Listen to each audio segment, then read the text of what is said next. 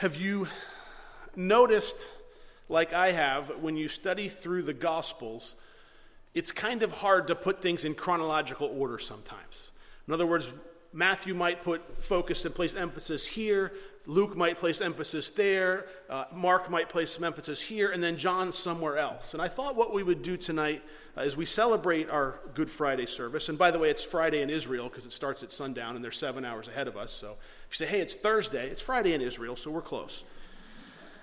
I thought we would just take a look at, at the chronological order of what happened in the final moments of Jesus' life, beginning with the Garden of Gethsemane. I thought we'd walk through the scriptures. We're going to be turning a lot between the Gospels.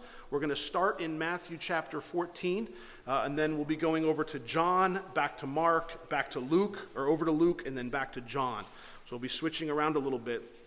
But I just want to remind you that Jesus shared the Passover meal or the Last Supper with his disciples. And during that time, it was his final moments with them. Some wonderful things happened. He showed he washed their feet. Remember Jesus washed the feet of the disciples and what a beautiful message he gave us on serving. And then he got to Peter and Peter said, "No, I, you know, I won't let you wash my feet, Lord." And Jesus said, "Well, if I don't wash your feet, then you have no part with me." And Peter in in the way he does says what? Well, then wash my whole body. I want all of you, Lord. And Peter, you know, said that he would never deny the Lord and Jesus predicted his denial during that Last Supper, during that time together.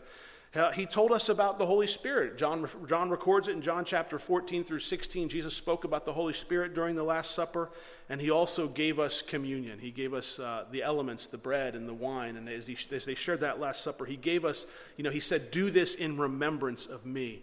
And uh, we still do that as a church, and we do that individually today. And what a blessing that is. And after that Last Supper, we read they came, they went out and they sung a hymn and a song together. And then we know that they moved from inside of Jerusalem. They came outside of the city. They went down the hill, across the Kidron Valley to the east, and they went up on the side of the Mount of Olives, which is where the Garden of Gethsemane is. And there's, if you can go there today, there's parts of it that have been preserved. There's very large olive trees. Uh, in, our, in our last trip over to Israel, we spent some time there. We'll spend some time there again. And you can sit in the Garden of Gethsemane, which has the, the view overlooking the city of Jerusalem, just like he would have had doesn't look the same today as it did back then, but it's the same geographical area, and you can kind of get the idea of the landscape of what it is.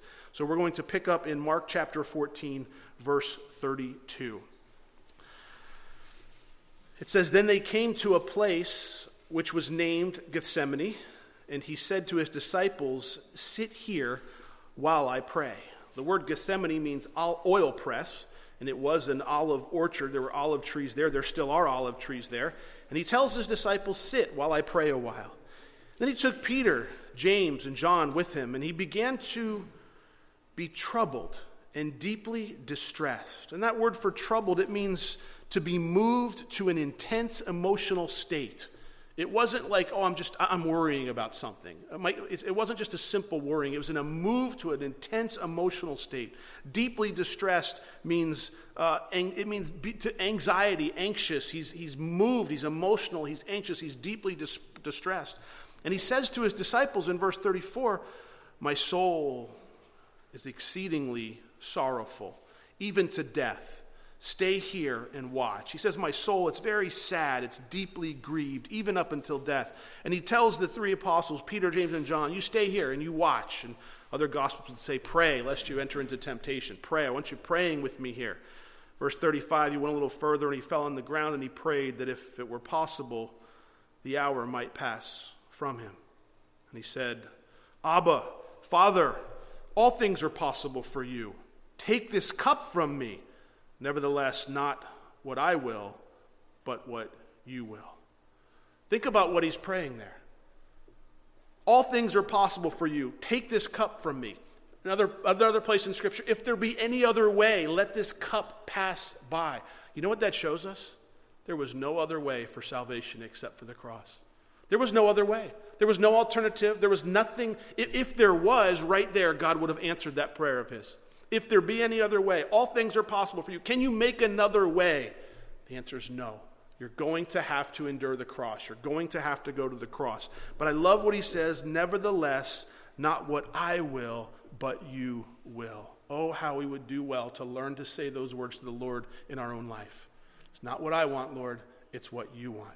Lord, I know it's going to be painful. I know it might be difficult, but it's, I'll endure whatever you set before me because it's your will. Lord, I'll endure an illness. I'll endure a move. I'll endure a difficult job. I'll endure a difficult marriage. I'll endure whatever you set before me, Lord, because it's your will. That's what he's saying. Jesus says, I'll do it for the Father. Nevertheless, not my will, but your will. Your will, Lord. How we should learn that. Nevertheless, not my will, but what you will. So he comes back and he finds him sleeping. He says to Peter, Simon, are you sleeping? Could you not watch one hour? Watch and pray, lest you enter into temptation. The spirit is indeed willing, but the flesh is weak. You see, you're not the only one that falls asleep when you pray. Peter falls asleep too. They all fall asleep. It's late at night. What did they just have? A big meal, right? They're full. They're sitting on the side of the mountain. They're, they're overlooking the city. They're full. And Peter falls asleep, and Jesus says, Peter, watch. The flesh is weak. The spirit is willing, the flesh is weak. Oh, how we understand that. Verse 39 again, he went away and he prayed and he spoke the same words. And when he returned, he found them asleep again, for their eyes were heavy. They did not know what to answer him, they didn't know how to answer him. Then he came the third time and said to them, Are you still sleeping and resting? Third time, you've fallen asleep. And he says, It is enough. The hour has come. It's enough. The hour has come. Wake up. It's enough. The hour is come. It's time. It's here. Behold, the Son of Man is being betrayed into the hands of sinners. Rise, let us be going. See, my betrayer is at hand. When you sit on the side of the Mount of Olives in the Garden of Gethsemane, you can look down across the Kidron Valley and you can look just south of the city of Jerusalem and you can see where Caiaphas' house was, who was the high priest at that time. And you could have seen the men coming from that area or coming from the, if they were coming from the temple, you would have seen the torches. You would have seen the, the group of men. You can see that they, they wouldn't be traveling in darkness, they'd be coming with torches. You could see them coming as he's, I just imagine him pointing across saying, Look, they're coming. His disciples are still scratching his head. For what? What are you talking about? What's going on? They're still not getting it. They don't understand what's going on. He says, My betrayer is at hand. Turn with me over to John chapter 18.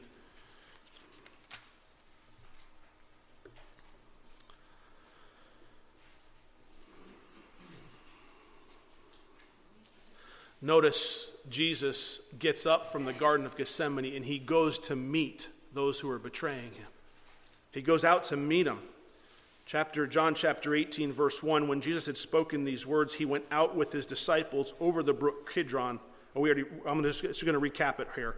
Where there was a garden which he and his disciples entered and Judas who betrayed him also knew the place for Jesus often met there with his disciples. This was a regular prayer spot for Jesus.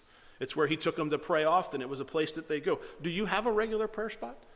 Do you have some place that you go often to pray in your house? And is it a room? Is it a prayer closet? War Room's been popular. The movie's been out. People are making prayer closets. Do you have some place that you go sit and meet with the Lord?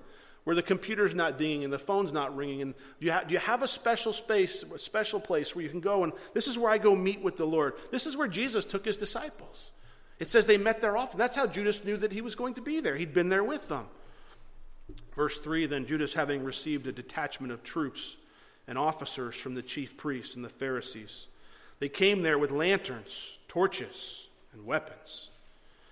Verse 4 Jesus, therefore, knowing all things that would come upon him, went forward, and he said to him, Whom are you seeking? And they answered him, Jesus of Nazareth. And he said to him, or said to them, I am.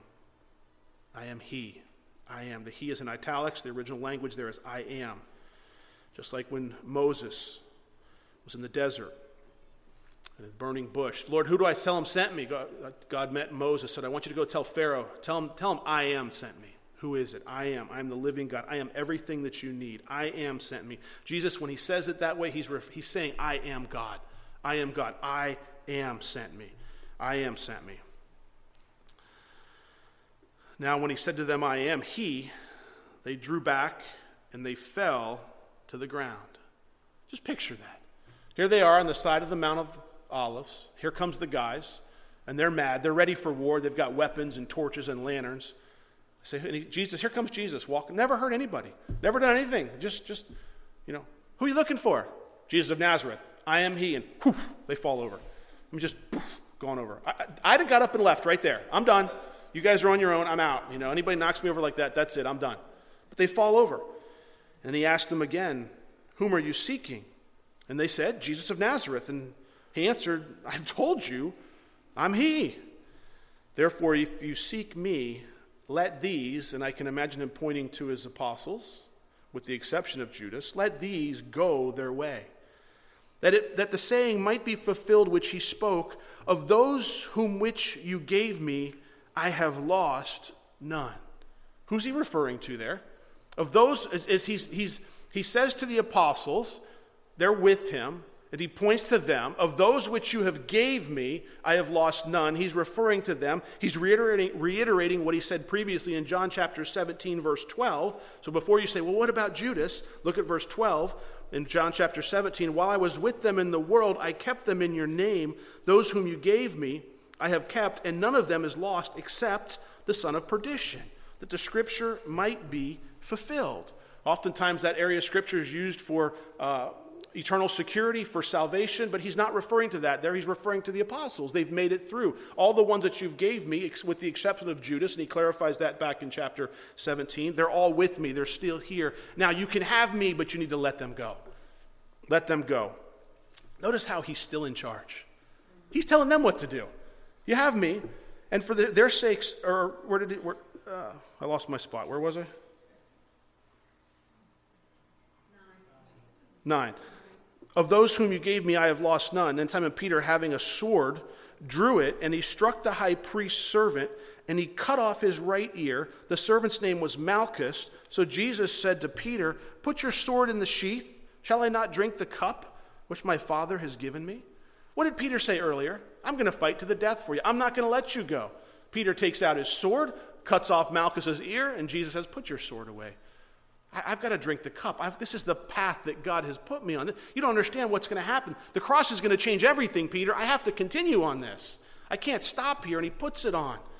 I got a little note in my Bible. It says the last miracle that Jesus did before he went to the cross was fix the mistake of one of his followers. Put his ear back on. Jesus said, I'm going to heal it. Can you imagine? They fall over. Now they just watch a guy's ear get cut off. He puts it on, and Jesus says, Peter, I got your back. Don't worry about it. It's all right, Peter. It's okay. I'm going to put his ear back on. And he puts his ear back on. He just puts it right back on. The servant's name was Malchus. Jesus said, Put your sword into the sheath. Shall I not drink the cup which my Father has given me? Shall I not drink the cup which my Father has given me? Then, verse 12, the detachment of troops and the captain of the officers of the Jews arrested Jesus and they bound him. They arrested him and they bound him. He came to meet them, remember? He, he came to them.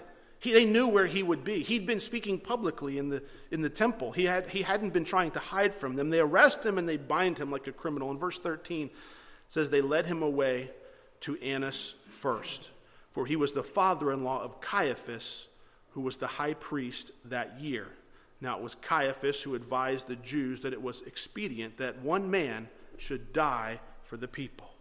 You see, after Jesus' arrest in the Garden of Gethsemane, he's going to make a few stops. He's going to go to Annas' house, he's going to go to Caiaphas' house, then he's going to be before the Sanhedrin, which may have been in the temple or it may have been in Caiaphas' house. We're not sure of that. And then he's going to go on to Pilate, he'll go to Herod, and then back to Pilate. So he's going to make a few stops along the way, and we're going to kind of hit each one of those places. So in John chapter 18, he's here at Annas' house, which is the first stop. Annas is the father in law of Caiaphas, who was the high priest. So, in other words, who do you think put him there? Who do you think's pulling the strings in the family? Dad's pulling the strings in the family, but his son in law is holding the office of the high priest now. They take him to Annas' house. In, uh, in John chapter 18, verses 15 and 18, you'll see Peter's first denial of Jesus. That's possible that happened at Annas' house. It would be one of those possibilities there. And then down in chapter, in verse, uh, let's see where we're at. Verse, we'll, we'll go down to John chapter 18, verse 19. We're still at Annas' house. The high priest then asked Jesus about his disciples and his doctrine. And Jesus answered him, I spoke openly to the world. I always taught in the synagogues and in the temple, where the Jews always meet, and in secret I have said nothing. Why do you ask me? Ask those who have heard me what I said to them. Indeed, they know what I said. And when he had said these things, one of the officers who stood by struck Jesus with the palm of his hand, saying, Do you answer the high priest like that? And Jesus answered and said, If I have spoken evil, bear witness of the evil. But if well, why do you strike me? Then Annas sent him bound to Caiaphas, the high priest. So the first time Jesus is struck is here at Annas' house. He's asked the question, and he answers, I spoke openly to the world. I always taught in the temple. They want to know, Annas, what do you believe? Tell us what you're teaching. He goes, I've been teaching openly. Anybody, ask everybody else what I've been teaching them. It would be like somebody coming to me and saying, Well, tell me what you believe. Well, just ask the church what I believe because they're going to know because I've been teaching. I'm not hiding. Go on the internet and pull the messages down. It's all it's public information. It's all there. Just ask somebody else what I believe. And as he gets that response, and I don't believe it was sarcastic, all of a sudden he's struck. He's struck by the servants. And then Jesus looks at the servant and he says to him, Listen, if I've spoken evil, bear, tell me, where have I spoken wrong? Tell me what I've done wrong. Tell me if, if I've done something wrong, if I've spoken something that's wrong, right now, tell me what it is.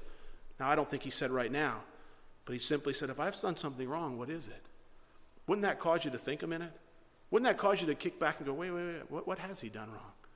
You see, they're on an agenda because they don't want Jesus around anymore. They're on an agenda to kill him and to crucify him. It's already been pre planned out. And he says, If I've spoken well, if I haven't done anything wrong, if there's nothing that you can show me that I've done wrong, why are you hitting me? Why are you doing that? Why are you hitting me? And Annas sends him off to Caiaphas, the high priest. Turn with me over to Mark chapter 14. We're going to take a look at what happens at Caiaphas' house.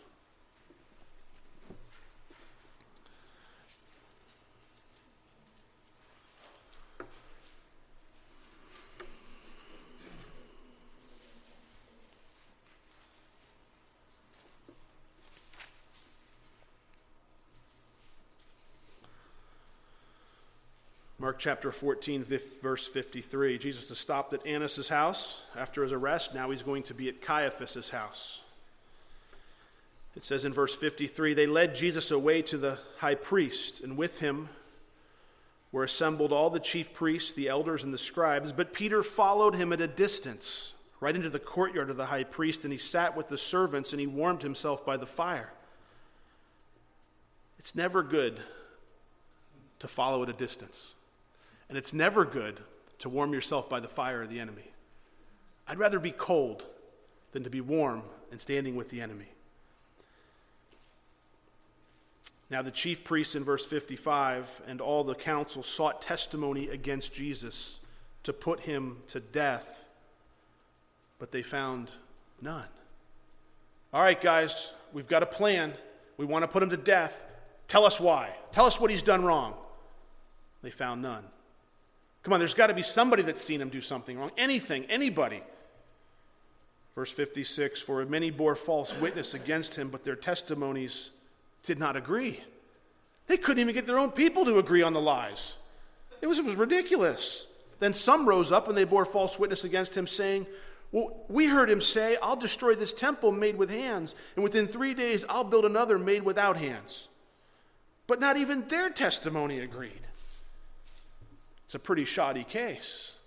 This is going to be a slam dunk for any attorney, right? You can't, your witnesses aren't even saying what they're supposed to be saying. You're not helping yourself here, you're hurting yourself here.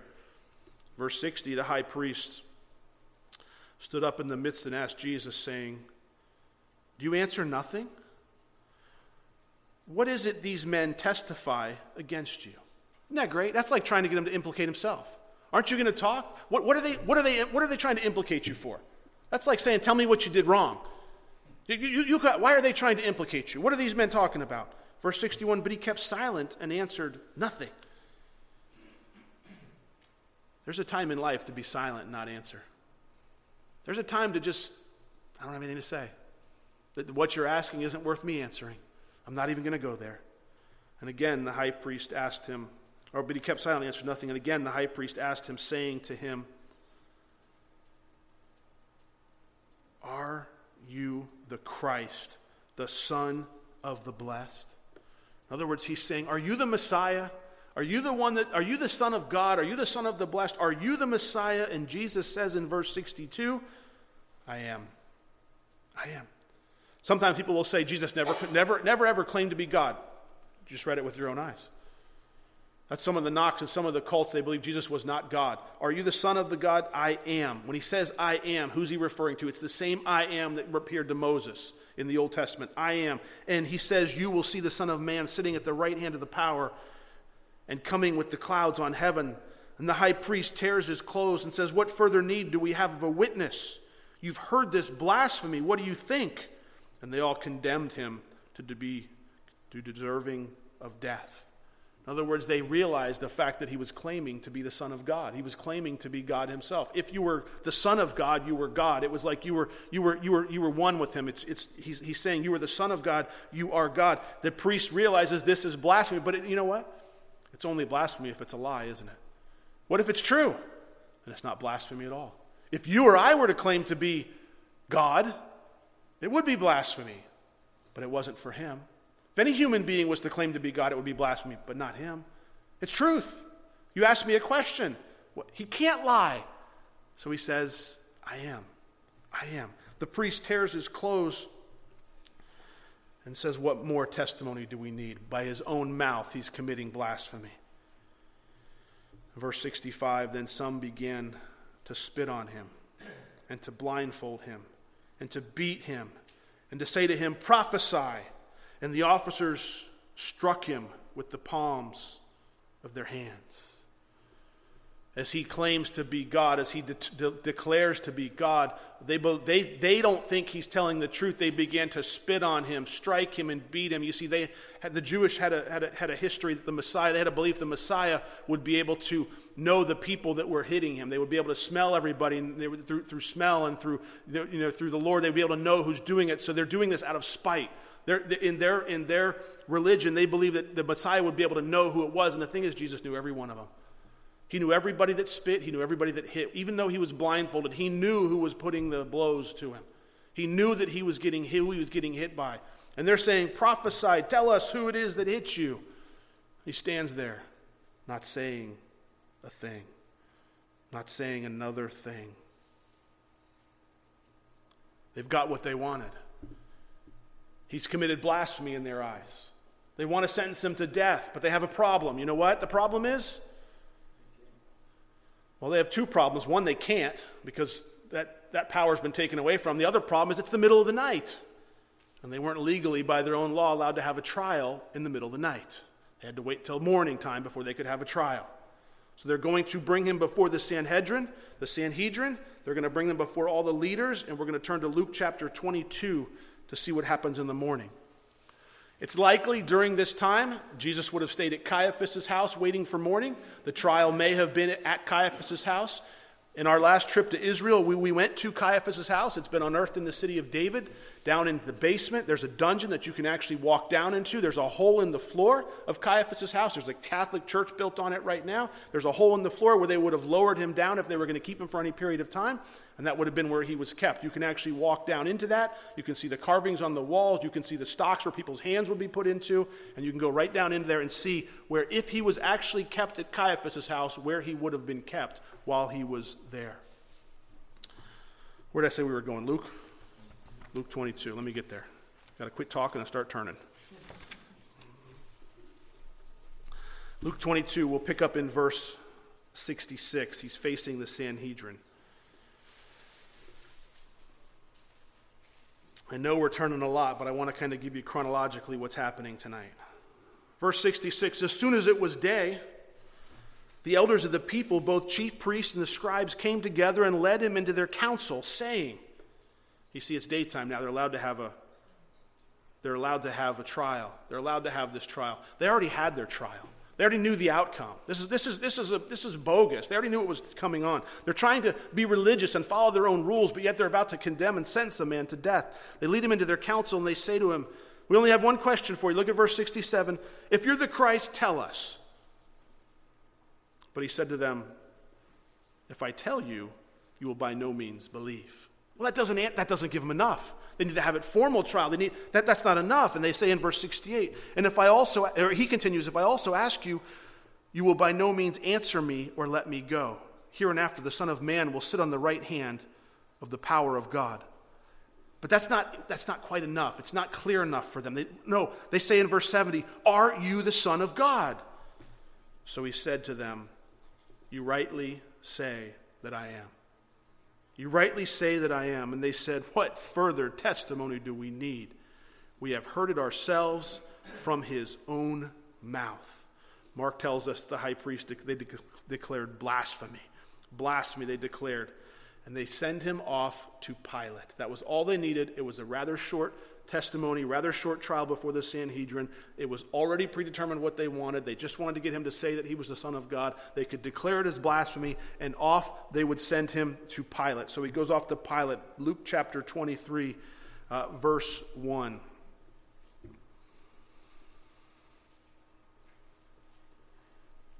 And the whole multitude of them arose, and they led him to Pilate. And they began to accuse him, saying, We found this fellow perverting the nation and forbidding to pay taxes to Caesar, saying that he himself is Christ, a king. Is that what, is that what they were back, back in the trial? What was the, what was the charge against him? He was committing blasphemy, saying he was the Son of God, right? If someone, if someone came up to you today and said they were God or the Son of God, not referring to a Christian being a son or a daughter of the Lord, you just think they're out of their mind, right? You, you wouldn't sentence somebody to death for that. It wouldn't be, it wouldn't be that much. Be, okay, yeah, you're just two bricks short of a load. You know, they've got to come up with something better than, than just blasphemy. So what do they come up with? Well, he told people not to pay taxes to Caesar, and that he thinks he's a king. Oh, that'll get that'll get that'll get Pilate going. Not to pay taxes. No, you got to pay taxes to Caesar. He thinks he's the king. Well, I'll show him who's king. They're completely lying. They're lying. They're, it's false charges. They're not even telling the truth in this situation. And Pilate asked him in verse 3 of 20, chapter 23, Pilate asked him, saying, Are you the king of the Jews? And he answered him and he said, It is as you say. In other words, you betcha. Yep. Yes, sir. Yep, that's me. I'm him. It's just as you say. So Pilate said to the chief priests and the crowds, I don't find any fault in this man but they were more fierce, saying, No, he stirs up the people, teaching throughout all Judea, beginning from Galilee to this place. No, you don't understand. He's, he's stirring up the people, he's causing a problem. Now, what they're trying to do is they're trying to get a little help from Pilate here. Pilate, he's not so good. He's already been in trouble with Caesar in Rome a couple of times. They're not real happy with the Jewish uprisings that are happening during this time. And Pilate isn't really controlling things the way that he should be controlling them. So, what they're trying to do is they're trying to say, listen, we know that you're going to get in trouble. We know that you're going to lose your position if there's an uprising here. And this man's trying to start an uprising. This man's trying to, to do this. So, you're going to need to take care of this. And they're, they're really kind of manipulating the situation on how they're going to get this done. But then they say something. He started in from Judea, beginning in Galilee. The Galilee region is north of Judea or Jerusalem, quite a ways. Uh, Pilate wasn't in charge of that area. That would have been Herod's area. Herod was in charge of the, of the region in Galilee. Look at verse 6. When Pilate heard of Galilee, he asked if the man were a Galilean. And as soon as he knew that he belonged to Herod's jurisdiction, he sent him to Herod, who was also in Jerusalem at the time. He would have been there for the Passover. Now, when Herod saw Jesus, he was exceedingly glad. Oh, good, I get to meet him for he has desired for a long time to see him because he had heard many things about him, and he hoped to see some miracle done by him. Oh, I just want to see what, what he's going to do. I just want to see one of the tricks. Just show me a miracle. Show, show, give, me, give me something good. I want to see something. And Herod questioned him with many words, but it says Jesus answered him nothing. Didn't say a word to Herod. Nothing the chief priests and the scribes vehemently, that means vigorously, forcefully, passionately, accused him. Then Herod, with his men of war, treated him with contempt, and they mocked him. They took Jesus and they began playing games with him. They mocked him, they made fun of him, they arrayed him in a gorgeous robe, and they sent him back to Pilate. Oh, he says he's king of the Jews. Here you go. Let's put a robe on him. Let's make fun of the king. Let's make fun of him a little bit. That very day, Pilate and Herod became friends with each other, for previously they had been at enmity with one another. So Pilate sees Jesus first, realizes he's from Galilee, sends him to Herod, trying to do what? Get rid of the problem. I'll just let Herod handle the problem, so I'll send it up there. Jesus goes before Herod and says nothing. They make fun of him, they put, a, they put a robe on him, and they do what? They send him back to Pilate saying, hey, he's your problem. Now turn with me to John chapter 18.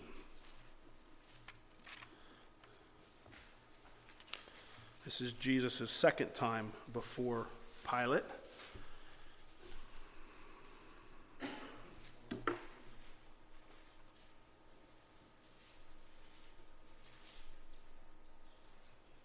We'll pick up in verse 39 as he comes before Pilate.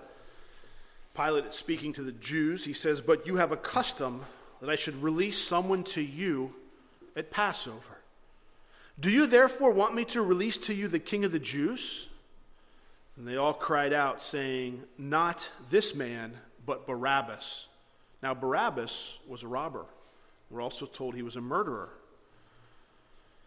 And then Pilate, not knowing what to do, chapter 19, verse 1, it says, So then Pilate took Jesus and, they, and he scourged him.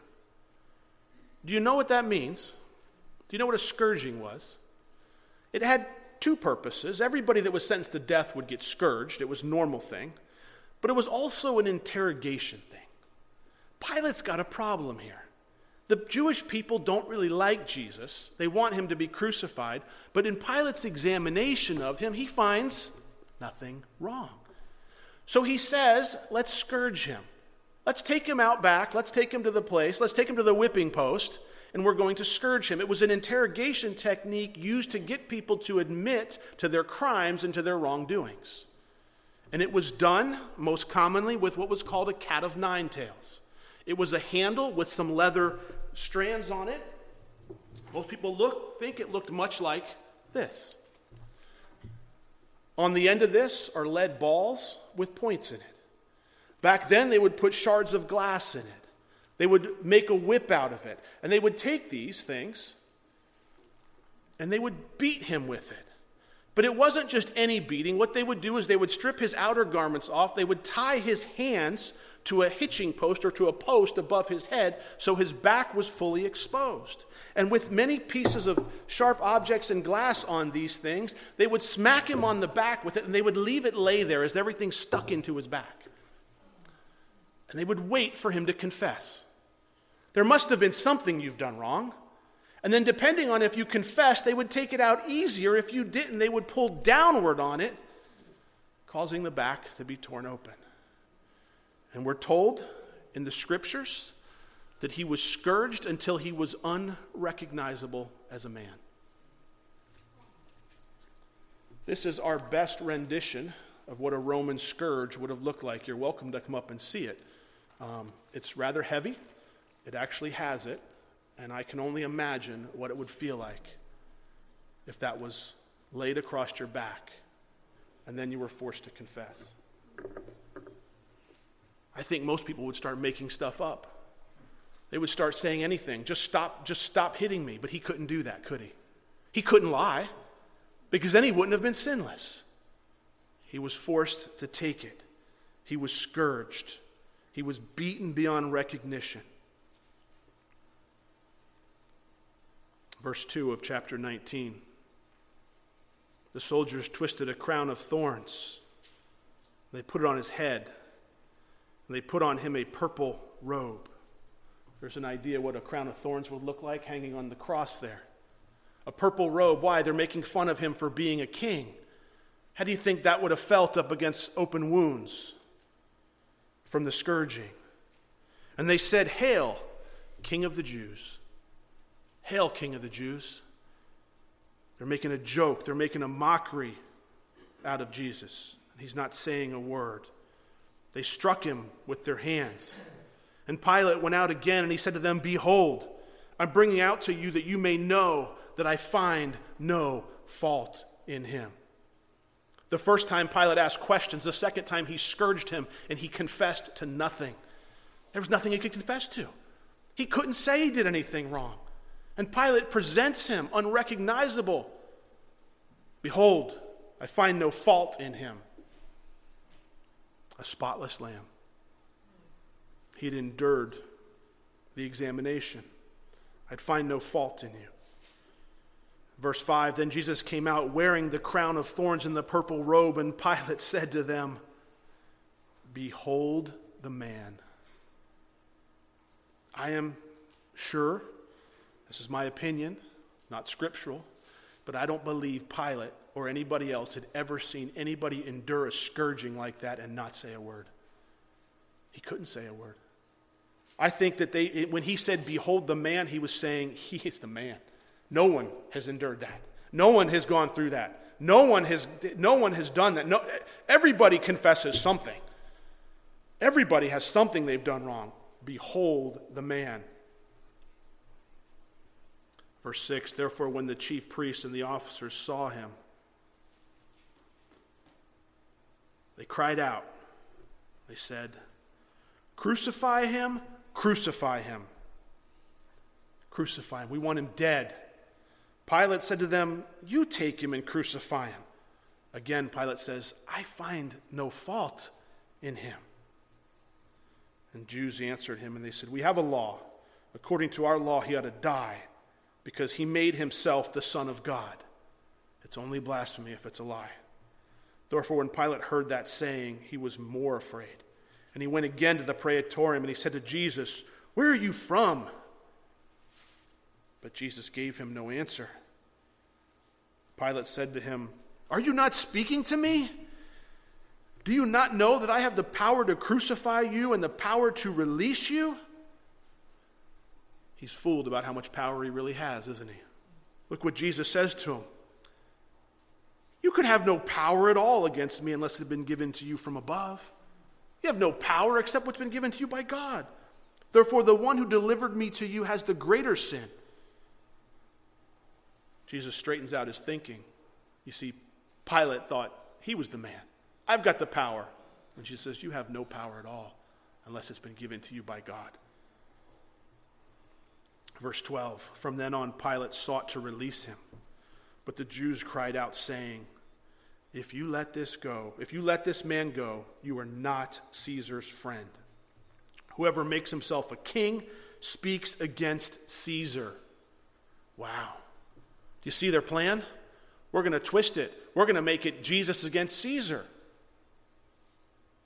Therefore, we got to get Pilate to give him to crucify him. You see, the Jews didn't have the power to put anybody to death. And just by the way, there was a prophecy that was written hundreds of years beforehand that, that, that, when the scepter passes from Judah, the Messiah will be coming on the scene. The scepter represented their ability to govern themselves, and the ability to, for the, to, to establish a death penalty was the basic premise of being able to govern yourself.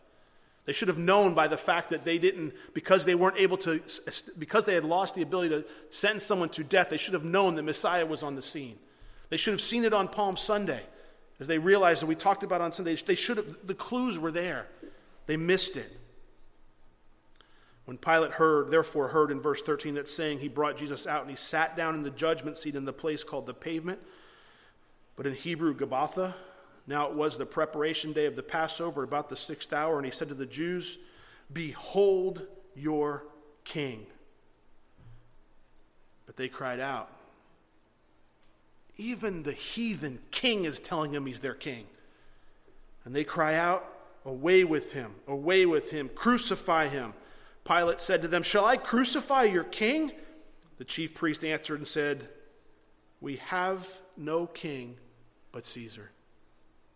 We have no king but Caesar. Matthew chapter 27, verse 25 tells us they also said, Let his blood be upon us and upon our children. We have no king but Caesar. Name Israel, governed by God. Here, they're rejecting their king and they're taking up Caesar as their king. We have no king but Caesar. Verse 16 Then he delivered him to them to be crucified. So they took Jesus and they led him away. Can you imagine what that scene looked like? How it unfolded in the streets of Jerusalem. Verse 17 And he, bearing his cross, went out to the place called the place of the skull, which is in Hebrew called Golgotha, where they crucified him, and two others with him on either side and Jesus was in the center. Crucified him. Probably one of the most horrible ways to die. It was a long, it was a slow, and it was a painful death. If you saw the Passion of, of the Christ, you probably saw it's a good depiction of what it would look like. They would lay the man down, they would strap his arms to the cross or to the crossbeam that he had been carrying through the city. We know from the scripture Simon the Cyrene had to help him carry it because he wasn't even able to carry it. It was weighed somewhere between 75 and 150 pounds. It was a big crossbeam on there. He wasn't able to carry that weight because he was beaten so badly, and you can imagine what that would have felt like as you put it across his scourged back. They would have laid him down on the cross. They would have strapped him. They would have put the nails through his, through his, his wrists so they didn't fall off. They would have put the nail through his feet, but they do it a little bit different than we think sometimes. His hands would be outstretched, but his feet would be bent. He, they would be up against the cross, sometimes a little bit of post. He wasn't way up on a hill. He was probably right along the side of the road. There would have been a little stand at the bottom of the cross for his feet to rest on. Do you know what the stand was for? It was so when you're hanging all of your weight is hanging on your arms, it's hard to breathe because your lungs are being collapsed. So, what you could do is to get a breath of air, you would take your feet and you would stand up, and as you came up, you would gasp for a breath of air, and then you would sink back down. And you would do that over and over and over again. Sometimes crucifixion would last for days. They wouldn't take you off the cross, it wasn't their normal thing. They would leave you hanging there, let the birds and the animals come eat you. That's what crucifixion was. We sing about the cross, but the cross was nothing more than a death penalty tool. We don't worship the cross. The cross brought death. And he would hang there. That's why they broke their legs, so they could no longer get breath. When they came to Jesus, he had already passed away, he had already given up his spirit. But they would hang there, trying to get a breath, back and forth. We read there was a sign on top of his cross. Look at verse 19. Now Pilate wrote the title and he put it on the cross. And the writing was Jesus of Nazareth, the King of the Jews. Then many of the Jews read this title, for the place where Jesus was crucified was near the city, and it was written in Hebrew, Greek, and Latin. Therefore, the chief priests of the Jews said to Pilate, Don't write the king of the Jews, but he said, I am the king of the Jews. No, no, don't write it that way. Pilate, you can't write that. You're saying he's the king of the Jews. We want you to write, he says I'm the king of the Jews. See, we're not recognizing him as king.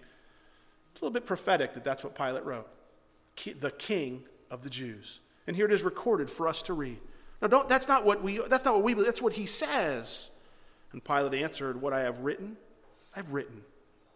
And the soldiers, when they had crucified Jesus, they took his garments. They made four parts to each soldier a part, and also the tunic. The tunic was without seam woven from the top in one piece, and they said, therefore, among themselves, Let us not tear it, but cast lots for it, whose it shall be, so that the scriptures might be fulfilled, which says, They divided my garments among them, and my clothing, and for my clothing they cast lots. Bible prophecy about the Messiah is still being filled, fulfilled as he hangs on the cross. Therefore, the soldiers did these things. Now there stood by the cross Jesus' mother and his mother's sister, Mary, the wife of Clopas, and Mary Magdalene. When Jesus therefore saw his mother, can you imagine what that looked like? Moms, families. When Jesus therefore saw his mother and the disciple whom he loved standing by, he said to his mother, Woman, behold your son. There was nobody left to take care of her. John, you take care of her. He said to the disciple, Behold your mother. And from that hour, the disciple took her to his own home. The disciple that Jesus loved is John. That's who he's referring to. In other words, he's saying, Mom, John's going to take care of you. John, take care of my mom. Still in control from the cross. After this, Jesus, knowing that all things were now accomplished, and the scriptures might be fulfilled, he said, I thirst. Can I have a drink? Now, a vessel full of sour wine was sitting there, and they filled a sponge with sour wine, put it on hyssop, and put it to his mouth. So when Jesus had received the sour wine, he said, It is finished. In other words, I can't go yet. There's one more prophecy to be fulfilled. I haven't, I haven't fulfilled that one about the sour wine. They haven't given me the wine yet. Can I have a drink? He knew what they would bring him. He knew they weren't going to give him a nice, cool drink of water give him sour wine. Some people think it was to help numb the pain. Whatever the reason was, he had to fulfill the prophecy. And he says those three words It is finished.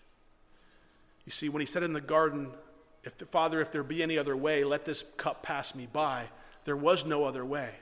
When he says on the cross, it is finished, it is finished. Salvation is only through the blood of Jesus Christ that he shed on the cross. There is no other way. There can't be. If there was, it would have been taken. He said, It is finished. And like he's been in control the whole time, look what he says, and look what he does. He said, It is finished. And bowing his head, he gave up. Not give up like I'm done. He chose to give up his spirit. He said, It is finished, and he gave up his spirit. The apostles, their life, what do you think they were thinking? What do you think his mother was thinking? We know that during the Last Supper they had an argument. Who's going to be the greatest in the kingdom? What kingdom? What, what's going on? What kingdom? It's, he's just said it's finished. They're not even there. We, we read in other places they fled when he was taken into custody. The only one there is John. Peter, we know, denied even look, knowing him. And Jesus went to the cross and he said those three words It is finished. Don't ever add anything to the cross. And for us, we have the luxury of knowing what's coming. Because we know Sunday's on the way, don't we? We know on Sunday there's going to be a celebration of his resurrection. They didn't know that. Their life was torn up, their life was shaken. Everything they believed, everything they left behind, they left behind their families and their businesses. And he's just been crucified. He said, It is finished. And he gave up his spirit.